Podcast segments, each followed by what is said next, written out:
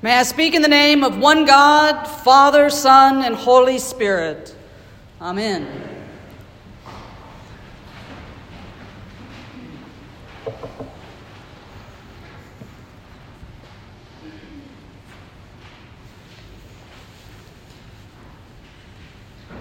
Up to this point in Luke's gospel that we've been reading through, Jesus has been on his own. Each of our readings during the season after Epiphany gives us glimpses into Jesus' continual revelation of who he is and what he was here to do. We started off this season after the Epiphany memorializing Jesus' baptism and the words that come when he is baptized at the Jordan. We've heard the story of his first miracle at the wedding of Cana. We've also seen him go into the synagogue and make an audacious, audacious claim that the prophet Isaiah's words had been fulfilled right there in front of folks. And in these stories, we've also seen different ways that people have responded to Jesus doing these things. Crowds press in on him. When he's in his hometown, they want him to do all of the wonderful things that he has been doing in other places. Sometimes they get angry. Last week, they tried to run Jesus out of town, and we're going to throw him off a cliff. But this Sunday, the reading that we get is the first time that Jesus is going to begin to recruit his ragtag group of disciples and apostles that would then go on this journey with him, performing signs and wonders, and ultimately the journey to the cross. And so this Sunday, we don't just learn about Jesus. At this point, we know that he can turn water into wine and he can heal folks and he can preach and teach. So making a miraculous catch of fish happen isn't necessarily that surprising. But what we do begin to learn is what it takes to be a follower of Jesus. Simon and the guys fishing that day would have known of Jesus. He was the talk of the town, so to speak, and they would have known that the crowds coming and pressing in around him were there to hear this preacher and healer. But even knowing what had been going on, it's still pretty remarkable to me that they just say, Sure, we're going to do what you tell us to do. There's nothing that we know about Jesus that says he knows anything about fishing. I don't know anything about fishing. I do not recommend you follow any advice that I could give you about how to catch a fish, but yet Jesus tells them to push out back into the waters and to let their nets down to have a catch. The first step in being a follower of Jesus is being willing to trust being willing to trust this man that has shown up and performed these signs, and be willing to go back and try doing something again. They make it clear they've been working for a long time and they've already fished this lake and they didn't get any fish. And Jesus says, Well, let's do it one more time and see what happens. So you got to trust and you got to be willing to go and you got to be willing to go back to familiar places and try doing something differently in a new way.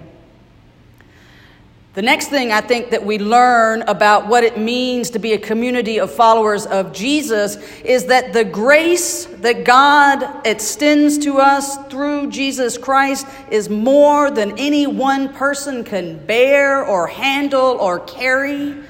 And to be a follower of Jesus means that you got to ask folks to help.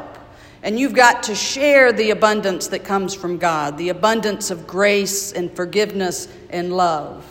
They have to call another boat over to help pull in this haul, and they're about to sink in the sea because Jesus has lavished such an abundant catch on these simple fishermen. God's love and grace is meant to be shared all the time, every day of the week, and twice on Sunday. The next thing that I think that we learn is to really begin to be followers of Jesus is we've got to repent. In the Episcopal Church, we maybe don't like to talk about repentance quite as much as some of our brothers and sisters in Christ do, but it is the first step. And it's not about necessarily looking at yourself and saying how wretched and horrible you are, but it is about saying that you've done things your way and it's time to do something different and to listen to the voice of the Master that is Jesus Christ and do things His way for a little while. The really fun thing that I think we learn about being followers of Jesus from this passage is you don't have to be a scholar or a theologian or in a dog collar or wearing fancy vestments or any of that. Jesus comes to a group of fishermen and says, Follow me.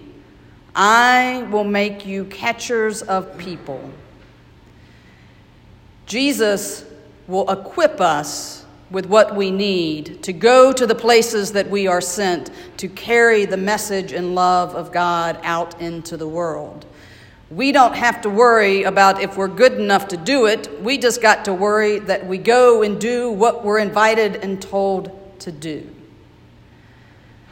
Dietrich Bonhoeffer, in his book Life Together, offers a little uh, quote that says, We must be ready to allow ourselves to be interrupted by God.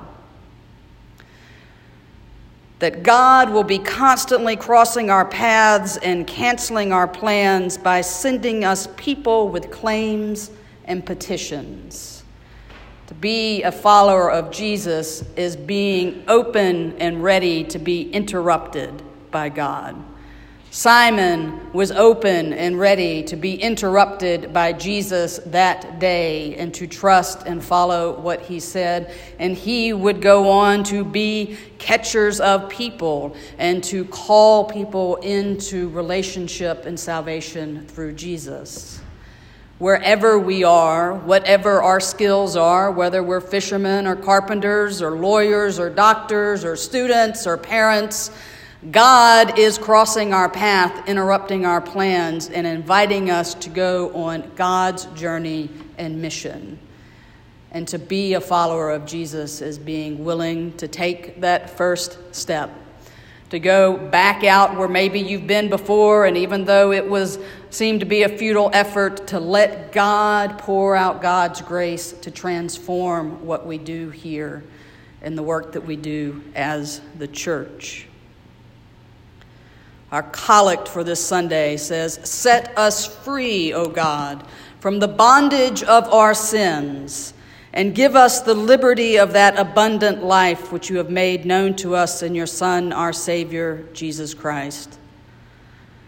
The life of abundance that we are offered and that we receive here isn't about material things, it isn't about success in our professional life. It's about the abundance and grace and love of God that is more than we can imagine and more than we can bear. And so this evening, repent, turn around, look for the places that God is seeking you out to interrupt your plans, and be willing to go out yet again, one more time, following the call of Jesus to bring that abundant life, that abundant catch that God gives us, and invite everyone to come in and join in and help us carry the load. Amen.